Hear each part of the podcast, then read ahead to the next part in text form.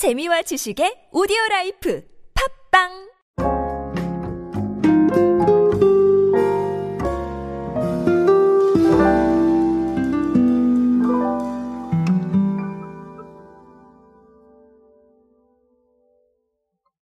우리의 가치 소비에 대한 관심은 점점 높아지고 있는 것 같습니다. 사실 가치 없는 소비는 없다. 뭐 이렇게 볼 수 있을 정도로 어, 가치에 대한 관심이 많은데요. 여기서 가치 없는 소비는 없다라는 이 말은요. 아, 소비가 가치가 없다 이런 뜻이 아니라 아, 가치나 어떤 정서적인 효과가 없는 그런 소비는 없겠다. 아, 이렇게 해석을 해주시면 되겠습니다. 아, 가치 소비에 대한 부분들이 늘어나면서 기업이나 기관들이 이런 부분들을 반영하기 위해서 굉장히 애를 쓰고 있는데요. 어, 특히나 현대자동차는 네, 캠페인부터 시작을 해서 여러 가지 관심을 드러낸 바 있죠. 어, 최근에도 사례가 하나 있어서 오늘은 그 사례와 함께 가치 소비의 이야기들 한 번 더 알아보려고 합니다. 자, 오늘은 현대자동차 이야기로 함께 하도록 하시죠. 안녕하세요 여러분 노준영입니다. 디지털 마케팅에 도움되는 모든 트렌드 이야기들 제가 전해드리고 있습니다. 강연 및 마케팅 컨설팅 문의는 언제든 하단에 있는 이메일로 부탁드립니다.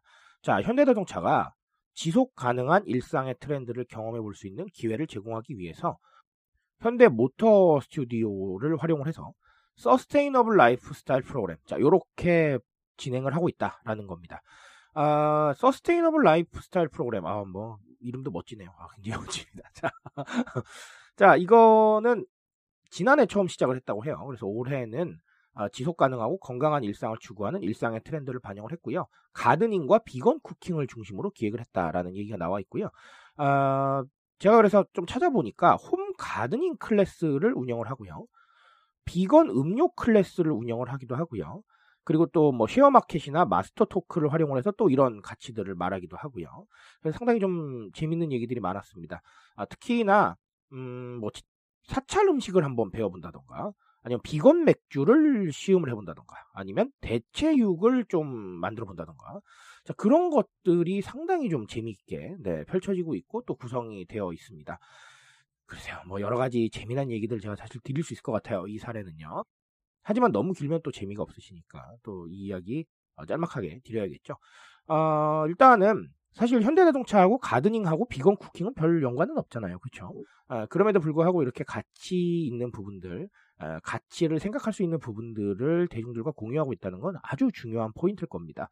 제가 오늘 시작 지점에서 말씀을 드렸지만 정말 가치 없는 소비는 없다라고 말씀을 드릴 정도로 지금은 이런 어떤 정서적인 효과나 나의 생각이나 나의 취향이나 나의 신념들을 아, 소비에 반영하려는 움직임이 굉장히 강하게 나타나고 있습니다.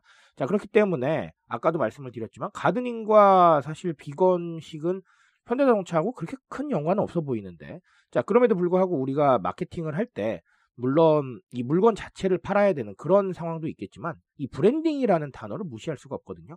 어떤 회사가 어떤 걸 추구를 하고 있고 그리고 또 어떤 걸 실천을 하고 있고 자, 이런 branding에 대한 부분들을 관심을 많이 두고 계시기 때문에 아, 이런 상황들이 바로 현대자동차의 branding과 연관이 되겠다. 이렇게 보시면 되겠습니다.